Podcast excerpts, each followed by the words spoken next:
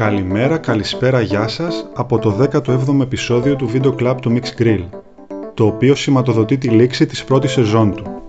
Θα επανέλθουμε τον Σεπτέμβριο με πολλά όνειρα, νέες ιδέες και ελπίζω ενδιαφέρουσες συζητήσεις για ταινίες και κινηματογράφο γενικότερα. Σε αυτό το επεισόδιο πηγαίνουμε 20 χρόνια πίσω, σε μια από τις πιο χαρακτηριστικές στιγμές του σύγχρονου παγκόσμιου κινηματογράφου. Τότε, μια νεαρή Γαλλιδούλα έσπασε τον τέταρτο τοίχο, κοίταξε το κοινό στα μάτια και μίλησε στην καρδιά του. Η Αμελή Πουλέν υποτιμήθηκε από τις Κάνες και τα Όσκαρ, περιφρονήθηκε και συνεχίζει να περιφρονείται, αν όχι να χλεβάζεται από κριτικούς και κονοσέρ. Όμως η Αμελή ποσός ενδιαφέρεται για όλα αυτά. Μέσα από τη μοναχική ζωή της, εξερευνεί την περιέργειά της, έρχεται κοντά με άλλους ανθρώπους ακόμα και αν είναι με τον δικό της ιδιαίτερο τρόπο και εν τέλει καταφέρει να αλλάζει ζωές. Στην κουβέντα που ακολουθεί, συζητάμε κατά πόσο είναι η Αμελή μια φυσιολογική εντός πολλών εισαγωγικών κοπέλα, ψάχνουμε τον τρόπο που έρχεται ο έρωτας που κάνει την καρδιά να φτερουγίζει, καθώς και τη σχέση της αισθητικής της ταινίας με το σύγχρονο τοπίο στα social media. Αναζητούμε το αγαπημένο μας κομμάτι από το μαγικό soundtrack του Γιάνν Τιρσέν και αναρωτιόμαστε αν υπάρχει κάποια κατάλληλη στιγμή για να δει κανείς την ταινία. Έχει άραγε αντέξει αμελή το πέρασμα των χρόνων; Και φυσικά, πώς είναι δυνατόν να μη σου αρέσει αμελή; Δεν είχαμε καταφέρει λοιπόν να καταλάβουμε τίποτα από το τι εστί αμελή. Σμίξαν οι περιέργειές τους ρε παιδί μου. Παλιότερα μπορεί να τα θεωρούσα και λίγο σαν χλάμποροι και να μην τους έδινα σημασία. Μοιάζει με μια σειραφή Insta Stories για παράδειγμα. Η Αμελή, η ηρωίδα Αμελή, αλλάζει ζωές. Έχουμε ωραία χρώματα, ωραία καρεδάκια, ωραία μουσική και τραλά και τραλαλό. Και με το που τον είδε δεν άρχισε η καρδιά του να φτερουγίζει. Σε l'amour. Πολύ πεδαριώδες σαν, σαν επιχείρημα. Δεν είμαστε όλοι σε αυτό που περιγράφει ο Ρέστης με τους τερατούς θεούς και τη Μονμάρτη. Και τραγούδαγε ο τυφλός κύριος. Δεν τραγούδα, η είχε τοπικά. Ναι, εντάξει, συγγνώμη. Δεν μπορούσα να πάρω τα μάτια μου από την οτθέτω του. Αλλά τελικά δεν είναι ο Νίνο και είναι η γάτα της. Ίσως να μην μπορεί να αντέξει τη συναισθηματική εμπλοκή με την όλη κατάσταση. Το look της Αμελής στη Μονμάρτη με τη μαντήλα και το γυαλί. Όπως έχω ξαναπεί, αλλά με κοροϊδεύατε, Τώρα εντάξει, γελάνε και οι πέτρες. Σε αυτό το επεισόδιο, όπως ακούσατε από την εισαγωγή, θα μιλήσουμε για την Αμελή Πουλέν. Είναι μια ταινία η οποία η αλήθεια είναι δεν χρήζει, δεν χρειάζεται να έχει και κάποια μακρόσυρτη εισαγωγή. Είναι μια ταινία που κυκλοφόρησε πριν από 20 χρόνια και αυτό ουσιαστικά μας έδωσε την ευκαιρία να την επιλέξουμε για αυτό το επεισόδιο. Είναι από τις ταινίες στις οποίες παίζει πάρα πολύ σημαντικό ρόλο η χρονική στιγμή που τη βλέπεις, το οποίο δεν έχει να κάνει μόνο με την ηλικία, έχει να κάνει και με τη φάση ζωής στην οποία βρίσκεσαι. Εγώ την είδα στην εφηβεία μου, είχα συνδεθεί πάρα πολύ με την Αμελή, με, την, με αυτή τη μοναχικότητα που ένιωθε, με την ε, επιθυμία της για επικοινωνία σε κάποιο άλλο επίπεδο από το προφανές. Ωστόσο, ήταν μια από τις ταινίες που δεν είχα επισκεφθεί πολύ συχνά στα επόμενα χρόνια. Και τώρα, μετά από 20 χρόνια λοιπόν, θεώρησα ότι ήταν μια καλή ευκαιρία να την ξαναεπισκεφτώ. Ήθελα να δω πώς την αντιλαμβάνομαι, αν μου αρέσει ή δεν μου αρέσει, το οποίο είναι το πρώτο επίπεδο, αλλά τέλος πάντων το πώς την προσεγγίζω. Αν, αν μπορεί να μου πει κάτι Αμελή μετά από τόσα χρόνια και σε μια τελείως διαφορετική φάση ζωής. Είμαστε εδώ τέσσερις άνθρωποι, ο καθένας μας δεν είμαστε σε διαφορετική γενιά, αλλά έχουμε κάποια διαφορά και ηλικίας και διαφορά φάσης ζωής. Θα είναι πολύ ενδιαφέρον να ακούσω και τις δικές σας απόψεις, εκτός του να εξερευνήσω και τη δικιά μου άποψη για τη συγκεκριμένη ταινία μετά από 20 χρόνια. θα πάρω εγώ την πάσα. Ήταν πάρα πολύ ωραία η επιλογή της ταινίας. Αυτό που εμένα βλέποντάς τη κάθε φορά σε διαφορετικές ηλικίες, σε διαφορετικές φάσεις ζωής, συνειδητοποιώ ότι αντιλαμβάνομαι διαφορετικά αυτό που θέλει να δείξει και ιδιαίτερα ότι έχει να κάνει με το χιούμορ, με κάποια έτσι πιο καυστικά στοιχεία. Αυτή ήταν η πιο διασκεδαστική μου φορά, δηλαδή αυτή τη φορά γέλασα πολύ, έπιασα πολλά νοήματα τα οποία παλιότερα μπορεί να τα θεωρούσα και λίγο σαν χλάμποροι και να μην τους έδινα σημασία. Νομίζω ότι είναι μια ταινία που κάτι έχει να σου δώσει κάθε φορά που θα την παρακολουθήσεις. Κυρίως ε, στο κομμάτι της αισθητικής, γιατί έχει μια πολύ ιδιαίτερη αισθητική και τα πλάνα και όσον αφορά το τεχνικό κομμάτι, κοινοθεσία, φωτογραφία, ερμηνεία, αλλά και όσον αφορά και το καλαισθητικό κομμάτι, την διακόσμηση, τα κοστούμια, τα χτενίσματα. Είναι κάτι μοναδικό, κάτι ξεχωριστό ε, και μόνο του σαν κατηγορία για μένα. Υπάρχει μια, περίπου μια δεκαετία διαφορά από την πρώτη φορά που είδα την ταινία. Την πρώτη φορά η ταινία δεν μου έκανε εντύπωση σχεδόν σε τίποτα. Δεν ξέρω γιατί, μάλλον ήμουνα αρκετά νέος ή γάλα στο κεφάλι μου, δεν ξέρω τι. Το μόνο στο οποίο είχα δώσει μεγάλη βάση την πρώτη φορά ήταν το soundtrack της ταινίας, το οποίο και λάτρεψα από τότε και λατρεύω μέχρι και σήμερα. Αυτή τη φορά είδα πολλά διαφορετικά πράγματα, όπως είπε και η Ελένη. Για παράδειγμα, η αισθητική της ταινίας είναι σίγουρα το 2001 η ταινία που βλέπουμε. Μου φαινόταν πολύ περίεργο. Η ταινία καρτούνιζε σε πάρα πολύ μεγάλο βαθμό και μιλά για την περιέργεια ενός ανθρώπου, τονίζει την περιέργεια των ανθρώπων και όχι τόσο κάποιους νορμάλ ανθρώπους και αυτό ήταν ένα πάρα πολύ ωραίο πράγμα και θεωρώ ότι όταν την ξαναδώ θα, θα παρατηρήσω πάλι κάτι το οποίο δεν παρατήρησα αυτή και αυτή τη φορά. Η δική μου εμπειρία με την Αμελή χρονολογείται περί το γυμνάσιο. Ένα-δύο χρόνια αφού είχε βγει η ταινία, ένας ε, καθηγητής είχε επιλέξει να τη δούμε σε ένα κενό ώρας. Οπότε δεν ήμασταν όλοι και πολύ έτοιμοι να δούμε μια ταινία, δεν ήμασταν έτοιμοι να δούμε και αυτή την ταινία. Οπότε η πρώτη μου επαφή δεν ήταν αυτή που θα έπρεπε και νομίζω ότι ήμασταν και λίγο μικροί για να συλλάβουμε όλα τα νοήματά της. Ακόμη με τις φίλες μου, σχολιάζουμε κάποιες συγκεκριμένες σκηνές που μας είχαν κάνει εντύπωση τότε, κυρίω κάποιες που ήταν με το ερωτικό περιεχόμενο, κάποιες πιο αξιοπερίεργες, δεν είχαμε καταφέρει λοιπόν να καταλάβουμε τίποτα από το τι εστί αμελή. Σήμερα λοιπόν, νιώθω ότι θέλω να μιλήσω και να πω πάρα πολλά και ίσως και να μην θέλω να πω και τίποτα, για μένα η Αμελή, η ηρωίδα Αμελή, αλλάζει ζωές. Έχει αυτή τη μαγική ικανότητα με κάποιες πολύ μικρές κινήσεις γεμάτες καλοσύνη να αλλάζει προς το καλύτερο τις ζωές των γύρω της. Η Αμελή ως ταινία, αν τη δεις σε μια κατάλληλη όποια είναι για τον καθένα στιγμή, μπορεί να αλλάξει ζωές. Είναι δηλαδή από τις ταινίες που έχουν να σου δώσουν κάτι που φωλιάζει τόσο πολύ στην καρδιά σου, που αν το ακολουθήσεις νιώθω ότι το παίρνεις μαζί σου και το κρατάς για πάντα. Νομίζω ότι μιλάμε για ένα αριστούργημα για μένα. Καθόλου φιδωλή η Ρώση στην κρίση της.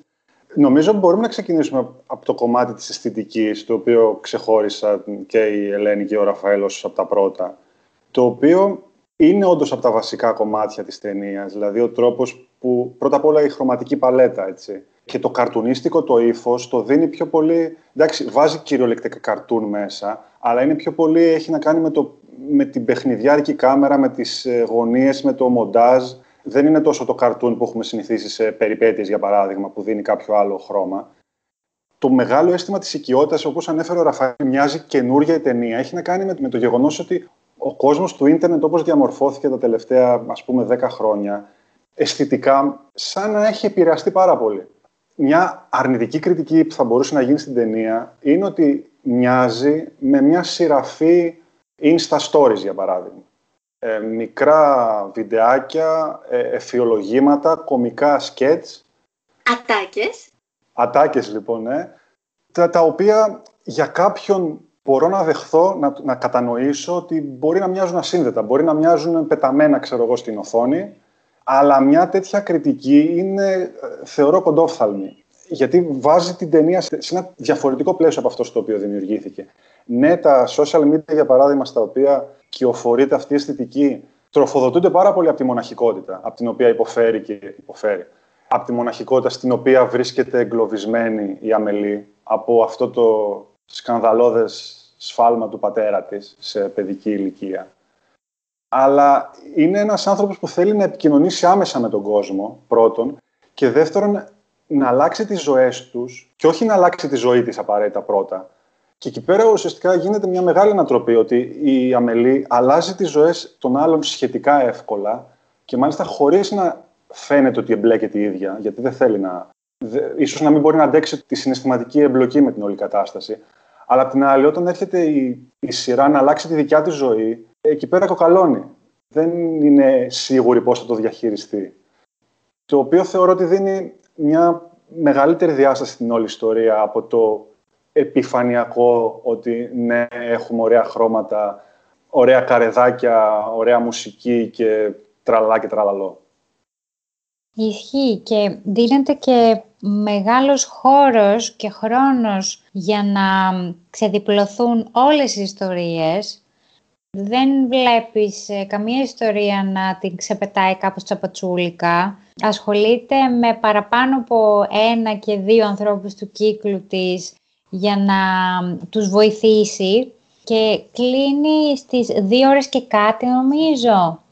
Η ιστορία έχει φτάσει στο σημείο που λες ναι όντως τώρα είναι ένα κατάλληλο σημείο για να κλείσει. Δηλαδή πράγματι δεν είναι απλά αισθητική για την αισθητική. Έρχεται και δένει πολύ ωραία με το θέμα, με την ιστορία η οποία εξίσου αναλύεται και τόσο όσο πρέπει. Νομίζω το είπε ο Ρέστης, αλλά εγώ συμφωνώ, αν ήθελε να πει αυτό, το κεντρικό μήνυμα της ταινίας είναι η επαφή. Δηλαδή όλοι αυτοί οι άνθρωποι σε όλες αυτές τις ιστορίες την επαφή αναζητούν. Ο καθένας με τον τρόπο του, ο καθένας με τη μοναδικότητά του ή η επαφή είναι αυτή που τους έχει στερηθεί με αποτέλεσμα να είναι θλιμμένοι, απογοητευμένοι, δίστροποι. Είδαμε δηλαδή πατέρα να μην μιλάει με το παιδί του και να μην έχει επαφή με το εγγόνι του, ένα μόνο γερό άνθρωπο, μία μόνη γυναίκα, μάλλον πάνω από μία μόνη γυναίκα, δίνει με πάρα πολύ ωραίο τρόπο πόση αξία και ουσία έχει στην ουσία η επικοινωνία με, με τον συνάνθρωπο και η καλοπροαίρετη επικοινωνία με τον συνάνθρωπο.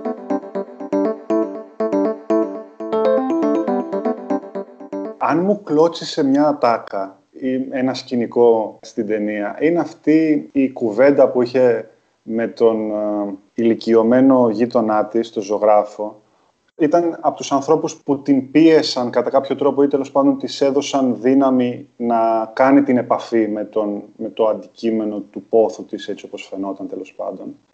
Στο οποίο ήταν η κουβέντα για το πότε τον ερωτεύτηκα. Δηλαδή πώς πρόλαβες και τον ερωτεύτηκες αυτόν τον άνθρωπο ενώ τον είχες δει μια φορά και μετά απλά έγινες obsessed. Απέκτησες μια... Μια κάποια ειδημονή. Εμονή. Ναι, έγινες αιμονική με, την, με το χόμπι του. Και αυτός της απαντάει ότι τον είδες στα όνειρά σου. Να ερωτευτείς κάποιον επειδή τον είδες στο όνειρό σου. Εμένα τώρα μου φαίνεται πολύ πεδαριώδες σαν, σαν επιχείρημα. Δηλαδή δεν μπορώ να συνειδητοποιήσω στα αλήθεια γιατί ερωτεύτηκε η Αμελή τον... Νίνο. Ευχαριστώ Ραφαήλ. Γιατί ερωτεύτηκε η Αμελή τον Νίνο αλλά μπορώ να αρκεστώ τουλάχιστον στο ότι ένιωθε μια ικανή έλξη ώστε να τον αναζητήσει για να τον γνωρίσει. Μέχρι εκεί μπορώ να συμφωνήσω και να δουν μετά αν θα τα, αν θα τα βρουν μεταξύ τους. Είμαστε στη Γαλλία όμως, Ορέστη. Σε l'amour. C'est très romantique. ναι, αυ- αυτές τις συμβάσεις δεν τις πολύ μπορώ, είναι η αλήθεια. Δηλαδή, το ότι είμαστε στο Παρίσι, είμαστε στη Μονμάρτη, οπότε εκεί πέρα πρέπει να μιλήσουμε μόνο για τον έρωτα και μάλιστα με τον έρωτα ξέρεις με τη φάση ότι είναι ο φτερωτός θεός που μπορεί να πετύχει στην τύχη δύο ανθρώπους και αυτοί οι άνθρωποι να ενωθούν. Τώρα εντάξει, αυτά ε, είναι πολύ γλυκερά για την τωρινή μου κατάσταση, να το πω έτσι. Καταλαβαίνω ότι μπορούν να αγγίξουν καρδιές και αν είναι να είναι ο τρόπος για να ξεκλειδώσουν κάποιες καρδιές για να ενωθούν, τότε πάω πάσο, δεν έχω θέμα. Η αλήθεια είναι ότι η Αμελή βλέπουμε στην ότι βρίσκει πολύ εύκολα το άλλο της μισό πραγματικά, γιατί νομίζω ότι δεν θα έβρισκε άνθρωπο να ταιριάξει τόσο πολύ. Οπότε σίγουρα αυτό είναι το υπερβολικά ρομαντικό, το ουτοπικό, ιδεατό της ταινίας. Όμως, για μένα, έχει και δόση ρεαλισμού.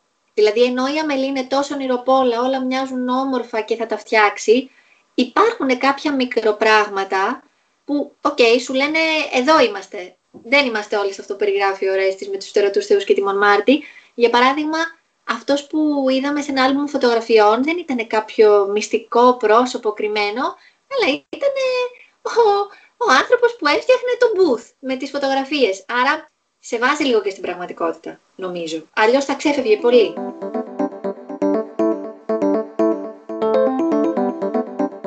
Εγώ από την άλλη δεν ένιωσα τον τόσο, τον τόσο υπερβολικό ρομαντισμό που λέτε. Ο ρομαντισμός υπήρχε φυσικά. Ίσως επειδή νιώθω ότι από τους τέσσερις μας είμαι ο πιο περίεργος, λίγο ταυτίστηκα με, με την περιέργεια της Αμελή.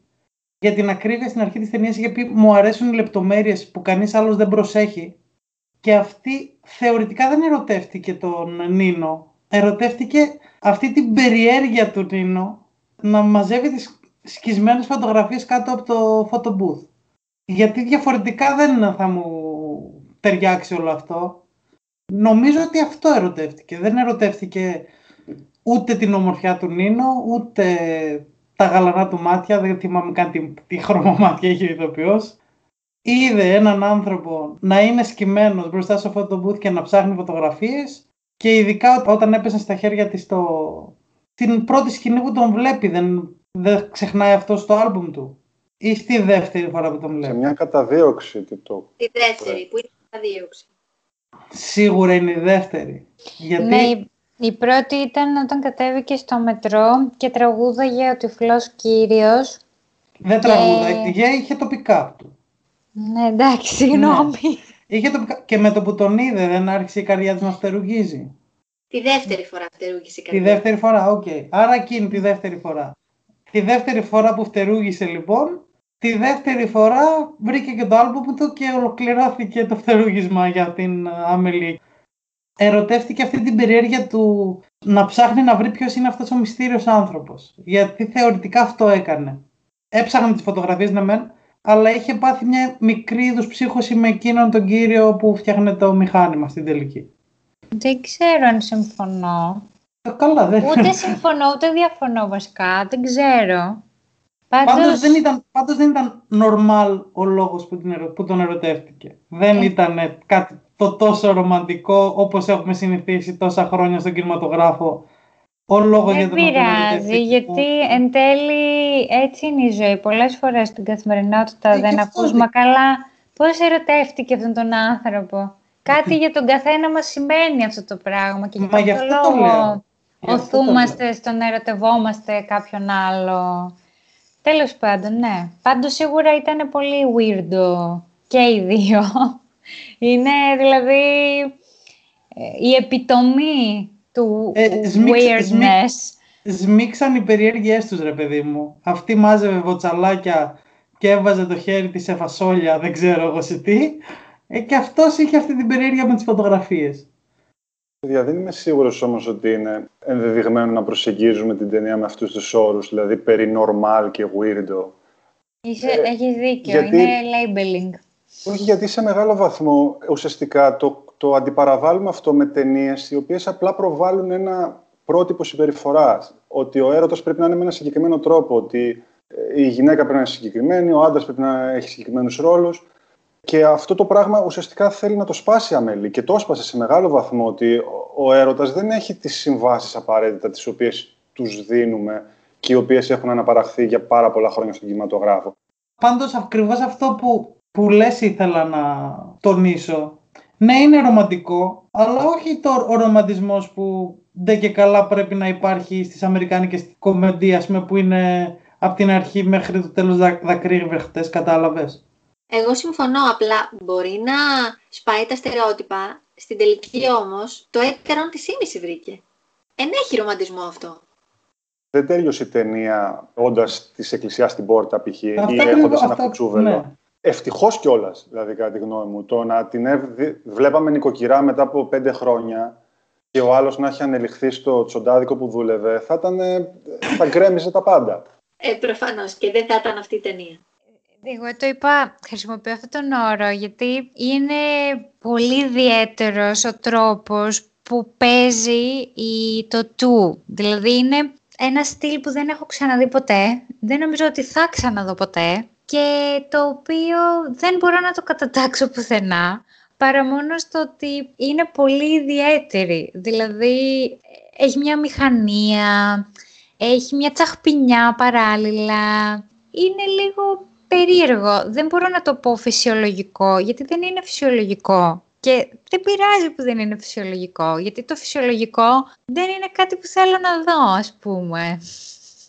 Μπορεί να πει κάποιος ότι η αμελή έχει κάποιο είδος αυτισμού, ότι βρίσκεται εκεί στο, στο φάσμα του αυτισμού, αλλά ξέρεις κάτι, το να χρειαστεί να το πούμε αυτό για να εξηγήσουμε, να ερμηνεύσουμε μια συμπεριφορά, θεωρώ ότι είναι, ότι είναι περιττό. Από τη στιγμή που η, η κοπέλα είναι, ακολουθεί τις κοινωνικές νόρμες. Δεν είναι ότι διαταράσει τη λειτουργία της κοινωνίας, ξέρω εγώ. Δεν έχει παραβατική συμπεριφορά για να της φορτώσεις οποιαδήποτε κατηγορία. Είναι πλήρως λειτουργική στην κοινωνία. Αν και δεν είναι αυτό, θεωρώ, το οποίο θα πρέπει να ζητάνε από τα άτομα με αυτισμό. Αλλά τέλος πάντων δεν προκαλεί κάποιο κακό στην κοινωνία. σα ίσα αυτή η μη συμβατική συμπεριφορά της ουσιαστικά βοηθάει βασικά ό, όλους τους ανθρώπους και όχι μόνο τη φυσιολογική κοινωνία, βοηθάει και άλλους ανθρώπους οι οποίοι υποφέρουν από άλλα θέματα. Δηλαδή, ο ένας ο ηλικιωμένος ζωγράφος, εκτός από τη μοναχικότητα, έχει και την ε, ευαισθησία των άκρων του. Ευαίσθητο το... τα οστά του, ρε παιδί μου, εντάξει. Έχουμε το άλλο το παιδί που δουλεύει στο Μανάβικο, το οποίο εκτός από το γεγονός ότι είναι μετανάστης, έχει ένα άκρο με ατροφικότητα. Είναι και άνθρωποι άλλοι που δεν τους λες εντός εισαγωγικών φυσιολογικούς ή δεν χαρακτηρίζουν το μέσο όρο της κοινωνίας. Επειδή όλο αυτό που είδα στην ταινία το θεωρώ φυσιολογικό τέρμα για τέρμα, ακόμα και το ότι είδαμε σε ένα καφέ μέσα τόσους ανθρώπους και όλοι χαρακτηρίζονταν για κάτι και δεν ήταν κάποιος δεν ήταν ένας απλός περαστικός που στον δρόμο. Ο ένας κάθε μέρα παρακολουθούσε την πρώην του. Η μία ήταν κατά φαντασία ασθενής, η άλλη κούτσενε για κάποιο λόγο και πάει λόγω επειδή έχω ζω σε μια πολύ μικρή κοινωνία και κάθε μέρα θα πάω στην ίδια καφετέρια, κάθε μέρα θα δω τους ίδιους ανθρώπους με την περιέργειά του καθένας, ένιωθα ότι είναι όλα normal για μένα αυτά που βλέπα. Ναι, η συμπεριφορά της Αμελή είχε κάποιες ιδιαιτερότητες, αλλά αυτές οι ιδιαιτερότητες δεν είναι αναγκαστικό να οφείλονται σε, σε κάποια νόσο, να το πω έτσι, γιατί η Αμελή μεγάλωσε με δύο ε, μέχρι μια ηλικία μεγάλωσε με δύο γονείς οι οποίοι είχαν ψυχαναγκασμούς ε, σε πάρα πολλά πράγματα όπως μας εξηγεί η ταινία ε, και μετά μεγάλωσε μόνο με τον πατέρα της ο οποίος ούτε την αγκάλιαζε ας πούμε. Μπορεί και αυτό να έπαιξε το ρόλο του για το χαρακτήρα της Αμελή ή σε εισαγωγικά και διοικητικότητά της για κάποιον που δεν συμπεριφέρεται καλά ήρθε από τον γείτονα που είχε μικρό. Άρχισε να τον εκδικείται με κάποιο τρόπο όταν άρχισε να την κοροϊδεύει και πάει λέγοντας. Πάντως για μένα ήταν απόλυτα φυσιολογικά αυτά που βλέπα. Εντάξει, δεν λέω τώρα να μιλάνε οι τσαγέρε ή κάτι, κάτι τέτοιο είχε σε κάποια φάση. Εντάξει, εκεί μιλάμε για κάτι άλλο, δεν είναι φυσιολογικό. Πάντως δεν μπορούσα να πάρω τα μάτια μου από την οτρέτο του. Νομίζω ότι με εχμαλώτησε την οθόνη. Καταπληκτική. Δεν έχω δει κι εγώ, όπως λέει η Λένη, άλλο τέτοιο παίξιμο νομίζω ότι είναι ένας ρόλος ζωής. Δεν ξέρω αν έχει πόσα στοιχεία του εαυτού της είχε βάλει στο ρόλο. Νομίζω ότι είναι κάτι που δεν το έχουμε ξαναδεί και δεν μπορώ να το, να το συγκρίνω με τίποτα άλλο. Για παράδειγμα, αυτό που λες αποδεικνύεται με το ότι η ίδια ηθοποιός έχει πρωταγωνιστήσει στον κώδικα Da και ούτε που τη θυμόμουν στον κώδικα Da Το εξαιρετική ίσως είναι λίγο για την ερμηνεία της στην ταινία. Έγινε ένα με το ρόλο, ναι, το έχουμε πει για πολλούς, αλλά δεν ξέρω αν μήπως ο ρόλος έγινε ένα, ένα με αυτήν και όχι αυτή με τον ρόλο, δεν ξέρω. Ήταν ε, απίστευτο. Προτρέπουμε τους ε, ακροατές μας να δούνε ένα βίντεο που κυκλοφορεί πολύ εύκολα, θα το αναζητήσουν στο ίντερνετ, με την οντισιόν που έκανε η, το του για το ρόλο. Αν εγώ ήμουνα casting director, σκηνοθέτης και ερχόταν αυτή η κοπελίτσα, κοπελίτσα δεν το λέω υποτιμητικά προς το μια πολύ μικρή χαριτωμένη κοπέλα ενώ ηθοποιός νεαρή, και διάβαζε το ρόλο έτσι, νομίζω ότι θα είχα κλείσει τα φώτα, θα είχα ξεκινήσει γύρισμα την επόμενη στιγμή. Οπότε είναι κάποιες στιγμές που λες αυτό είναι για να γίνει. Δεν ξέρω, σαν να συνέβη έτσι κάτι μαγικό. Πολύ ρομαντικά και υπεραλιστικά μιλάω, αλλά δεν, νομίζω ότι ήταν, ήταν φοβερή. Ναι, είναι ευλογία και κατάρα ένας τέτοιος ρόλος, γιατί φαίνεται ότι την έχει σημαδέψει όπως είπε και ο Ραφαήλ, τη βλέπεις και σε ταινίες που δεν είναι συγγενικές υφολογικά, αλλά δεν, δεν τη βλέπεις τελικά επί της ουσίας. Αλλά απ' την άλλη, με μια τέτοια ταινία θεωρώ και εγώ ότι έχει περάσει πλέον στην αιωνιότητα, στην αθανασία.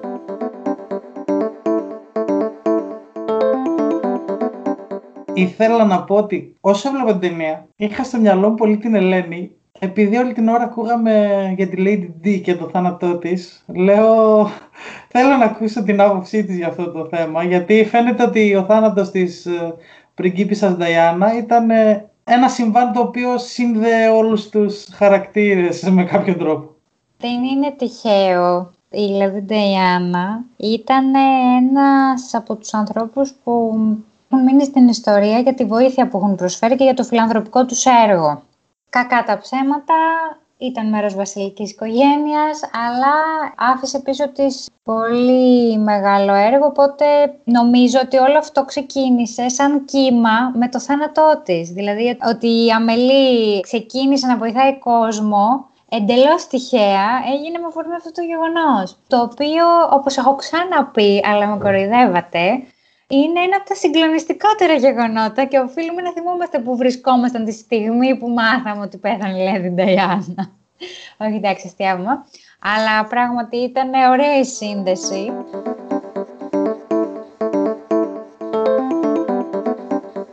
Η μουσική φυσικά της ταινίας είναι καταπληκτική, είναι του Ιάν Τερσέν. Εδώ θα ήθελα να πω ότι είχα το soundtrack, το CD του soundtrack, αλλά ένας μαθητής μου το πήρε και δεν μου το έφερε ποτέ πίσω. Αν ακούει να το επιστρέψει, Αυτό- παρακαλώ. Αυτό Σε θα έλεγα. παρακαλώ. Ο- όχι, όχι σε παρακαλώ. Αν ακούς να το επιστρέψεις με θαυμαστικό στο τέλος. Ο- όχι σε κεφαλαία. παρακαλώ. Με κεφαλαία και θαυμαστικό στο τέλος. Να το επιστρέψεις. Τέλος. Αυτό. Οκ. Η ταινία η συγκεκριμένη ήταν υποψήφια για πέντε Όσκαρ και κανένα από αυτά δεν ήταν για το soundtrack. Δεν θέλω να πω ότι το soundtrack ήταν καλύτερο από την πρώτη ταινία του Άρχοντα των Δαχτυλιδιών. Ήταν, αλλά δεν θέλω να το πω. Αλλά δεν γίνεται να μην ήταν υποψήφια η συγκεκριμένη ταινία για το soundtrack της. Ενώ ήταν υποψήφια για κάποιες άλλες κατηγορίες, να μην ήταν γι' αυτό. Ήθελα να το πω. Τα Όσκαρ δεν κοιτούσαν καθόλου προς Ευρώπη και τις βάζανε μόνο σε κάποιες έτσι κατηγορίες τεχνικές κτλ. Ούτε για υποψηφιότητα για Όσκαρ είχε, που για μένα δεν ξέρω ποια πήρε Όσκαρ τότε και Όχι, ποιες ήταν οι είχε. υπεστ- Και είχε ξενόγλωση. Το πήρε μια βο- από τη Βοσνία, το No Man's Land τότε. Τα γυναικείου εννοώ, με συγχωρείτε, δεν το Α, διευκρίνησα. για, για ηθοποιούς. Θέλω να πω ότι ήταν ακόμη που δεν βάζει με υποψήφιες για Όσκαρ ρόλων άτομα που δεν ήταν σε χολιγουδιανέ ταινίες. Καλά, εκτός αν λέγεσαι Μπενίνη και παίζεις σε ταινία στην οποία μπαίνει η Αμερικάνικη σημαία στο γερμανικό στρατόπεδο, εντάξει. Σωστό. Αν δεν πληρούνται αυτές οι προποθέσει, τα conditions είναι εκβανών, τότε δεν βλέπεις Όσκαρ ούτε με τα κι άλλα. Ναι, μιλάμε για ένα soundtrack που το έχουμε ακούσει μέχρι και στο Κωνσταντίνο και Ελένη, θυμάμαι, επεισόδιο, το οποίο, όχι στο Κωνσταντίνο και Ελένη, συγγνώμη, στο Καφέ της Χαράς άκουσα, σε επεισόδια από το Καφέ της Χαράς άκουσα τραγούδια από το soundtrack. Ας μου πει ακόμα και ο πιο φανατικός του Άρχοντα Δαχτυλιδιών, αν ακούει μέχρι σήμερα το soundtrack από την πρώτη ταινία του Άρχοντα. Τώρα εντάξει, γελάνε και οι πέτρες. Αυτό ισχύει ότι το ακούμε. Αλλά επίσης το καφέ της Χαράς είναι βασισμένο σε γαλλική ταινία. Οπότε δεν είναι παράλογο να βάζουν soundtrack αμελή. Το είπα για να το πω, εντάξει, δεν είναι... Ε, όχι, όχι. Πρέπει να δεχτείς και τον αντίλογο. Όχι, δεν σηκώνεται, δεν σηκώνει αντίλογο αυτό το πράγμα. Δεν μπορεί να συγκριθούν αυτά τα δύο. Δεν λέω ότι έπρεπε να κερδίσει το Όσκαρ. Κυκλώματα είναι αυτά, εντάξει. Πάντως και εγώ είναι το soundtrack που έχω ακούσει περισσότερο από οποιοδήποτε άλλο στη ζωή μου, γιατί έχω διαβάσει πάρα πολύ με αυτό. Καταπληκτική δουλειά. Πολύ, πολύ, πολύ όμορφο soundtrack. Και δεν ξέρω, κάθε φορά νομίζω ότι έχω ένα αγαπημένο τραγούδι και τελικά το αλλάζω. Δηλαδή, τη μία νομίζω είναι το βάλ στα μέλη, την άλλη είναι ένα άλλο, αλλά όλες οι μελωδίες είναι πολύ ξεχωριστές. Και πάμε να πούμε την εικόνα. Έφτασε η ώρα. Ποντάρουμε ή όχι; Α, για πείτε. Στα γρήγορα όμω. Ναι, γρήγορα. Περιεκτικά μάλλον, όχι γρήγορα. Περιεκτικά. Κάτι short. Ξεκινώ, Ρέστη. Α, εγώ πρέπει να ξεκινήσω. Για να είσαι και περιεκτικός. Λοιπόν, ε, ξεκινάω εγώ για να είμαι και περιεκτικός. Προβάλλω τον εαυτό μου στην Ελένη με αυτό που θα πω, αλλά δεν πειράζει. Ήθελα να την πω τη σκηνή. Θεωρώ ότι η σκηνή που θα διαλέξει η Ελένη είναι η κηδεία της Αμελή, όπως την βλέπει στην τηλεόραση, η οποία είναι πνευσμένη από την κηδεία της Νταϊάννα. Βλέπουμε ένα άγημα να πηγαίνει την Αμελή στον τελευταίο τόπο κατοικίας της. Εγώ είχα γράψει κάποιες, αλλά θα πω τελείως άλλη σκηνή τώρα. Θα πω τη σκηνή στην οποία η Αμελή φτιάχνει μια πίτα στο τέλος, δεν ξέρω τι φτιάχνει τέλος πάντων και της λείπει η μαγιά και ονειρεύεται ότι είναι κρυμμένος ο Νίνο πίσω από τον τοίχο και κουνάει λίγο το... πώς να τα πω αυτά που περσάνε από την πόρτα δεν ξέρω κάνει ένα θόρυβο τέλος πάντων ο Νίνο και της δίνει τη μαγιά τελικά. Αλλά τελικά δεν είναι ο Νίνο και είναι η γάτα της αυτή που κουνάει το. Εσύ είπες ολόκληρο στιγμιότυπο βίντεο είναι αυτό, δεν είναι εικόνα. Ε, ε, ναι, δεν, δεν υπάρχει κάποια εικόνα μόνο στην ταινία που προσπαθούσα να συγκεντρώσω εικόνα. Διαφορετικά θα βάλουμε τα μωράκια στην τηλεόραση που, που βλέπει ο παππού έχει δώσει την καθέτα δώρο στον παππού. Και το δικό μου είναι το look της Αμελής στη Μονμάρτη με τη μαντήλα και το γυαλί το οποίο γέλασα τόσο πολύ. Θεωρώ δηλαδή την σκηνή στη Μονμάρτη γενικότερα την πιο ρομαντική της ταινίας, αλλά δεν μπορούμε να την επιλέξουμε ως μια εικόνα, οπότε θα ήθελα έτσι αυτό, αυτό το look που μου έκανε πολύ. Λοιπόν, δεν έπεσε κανένας μέσα, συγγνώμη. Ήταν πολύ ωραίες και τρεις επιλογές, καταπληκτικές στιγμές της ταινίας. Αλλά εγώ θα ήθελα να σας αποχαιρετήσουμε με την εικόνα των δύο ερωτευμένων πάνω στη μηχανή που οδηγούν χωρίς κράνη αλλά εμείς δεν είμαστε υπέρ αυτού και δεν το διαφημίζουμε. Αλλά για χάρη της ταινίας οδηγεί ο Νίνο ανέμελος στη μηχανή και από πίσω είναι η Αμελή και κοιτάνε τριγύρω τους και δίνουν φιλιά ο ένας στον άλλο και κάνουν βόλτα στη Μονμάρτη και στην περιοχή του Παρισιού. Και το ανέβασα σε story χτες. Ε, νόμιζα ότι θα το έλεγες. Ήσουν πολύ κοντά. Κοντά. Το κοινό μας δεν βλέπει τον Ορέστη που κάνει καρδούλες για να καταλάβετε τι εννοώ, κάνει τη γνωστή καρδιά που κάνει οι ποδοσφαιριστές όταν βάζουν γκολ εκείνο το, με τα δάχτυλά τους, εκείνο το, τον πανηγυρισμό το γνωστό. Αλλά Ελένη δεν περίμενα ότι ήταν τόσο εύκολο η εικόνα της Ελένης. Ήταν, ήταν πολύ εύκολο αυτό που είπες να το βρούμε. Έλα, εντάξει, όμως δεν είναι πολύ ξεχωριστή η εικόνα της ταινίας. Ε, η ταινία είναι ξεχωριστή από το πρώτο της δευτερόλεπτο. αυτό ήταν το πιο κλεισέ σε εισαγωγικά, γι' αυτό το λέω. Οπότε κλείνοντας, να πούμε από μία λέξη ο καθένας γιατί προτρέπουμε το κοινό μας να δει την αμελή είτε για πρώτη φορά είτε ξανά μετά από 20 χρόνια. Ωραία. Photo booth. Όπα, κάτσε. Μα λίγο με έκοψες τώρα. συγγνώμη λίγο. Εγώ θα έλεγα δείτε την ταινία γιατί είναι και θα 'βαζα δύο λεξούλες. Εγώ έβαλα μια λέξη photo booth αυτό. γιατί. Photo γιατί photo booth. OK, okay. ξεκάθαρα. Ένα πράγμα που δεν βρίσκουμε στην καθημερινότητά μας πλέον. OK, okay, δεκτό. Εγώ είναι από τις ελάχιστες φορές που θεωρώ ότι η μετάφραση μίας λέξης στα αγγλικά... Μία λέξη είπαμε. Ναι, όχι, να σας εξηγήσω το σκεπτικό μου πίσω από τη λέξη. Όταν είδα την ταινία λοιπόν, ήταν χθες το βράδυ πολύ αργά, η σκέψη που μου ήρθε για να περιγράψει αυτό που ένιωσα είναι μια λέξη στα αγγλικά η οποία μεταφρασμένη στα ελληνικά δεν αποδίδει αυτό που θέλω να πω. Είναι από τις ελάχιστες φορές δηλαδή που η ελληνική γλώσσα δεν μου δίνει τη λέξη που θέλω να πω. Heartwarming. Heart, έτσι. Heartwarming, το οποίο στα ελληνικά σημαίνει συγκινητικό, αλλά εγώ θέλω να έχω αυτές τις δύο λέξεις μαζί. Heart και warm, δηλαδή τη συστασιά της καρδιάς γιατί εγώ αυτό αισθάνθηκα και νομίζω ότι αν τη δει κάποιος, αυτό θα αισθανθεί. Heartwarming. Έκλεψε λίγο η ρο, θα κλέψω κι εγώ. Η δικιά μου λέξη είναι άντεξε, απαντώντας στην ερώτηση που έθεσα στην εισαγωγή για το αν έχει αντέξει η Αμελή το πέρασμα των χρόνων. Ωραία. Αγαπημένο σχήμα κύκλου Ελένης. Εγώ θα πω δύο λέξεις. Να το παιχνίδι τώρα. Ε, δεν μου έρχεται μία. Μία, μία. Γεια σας.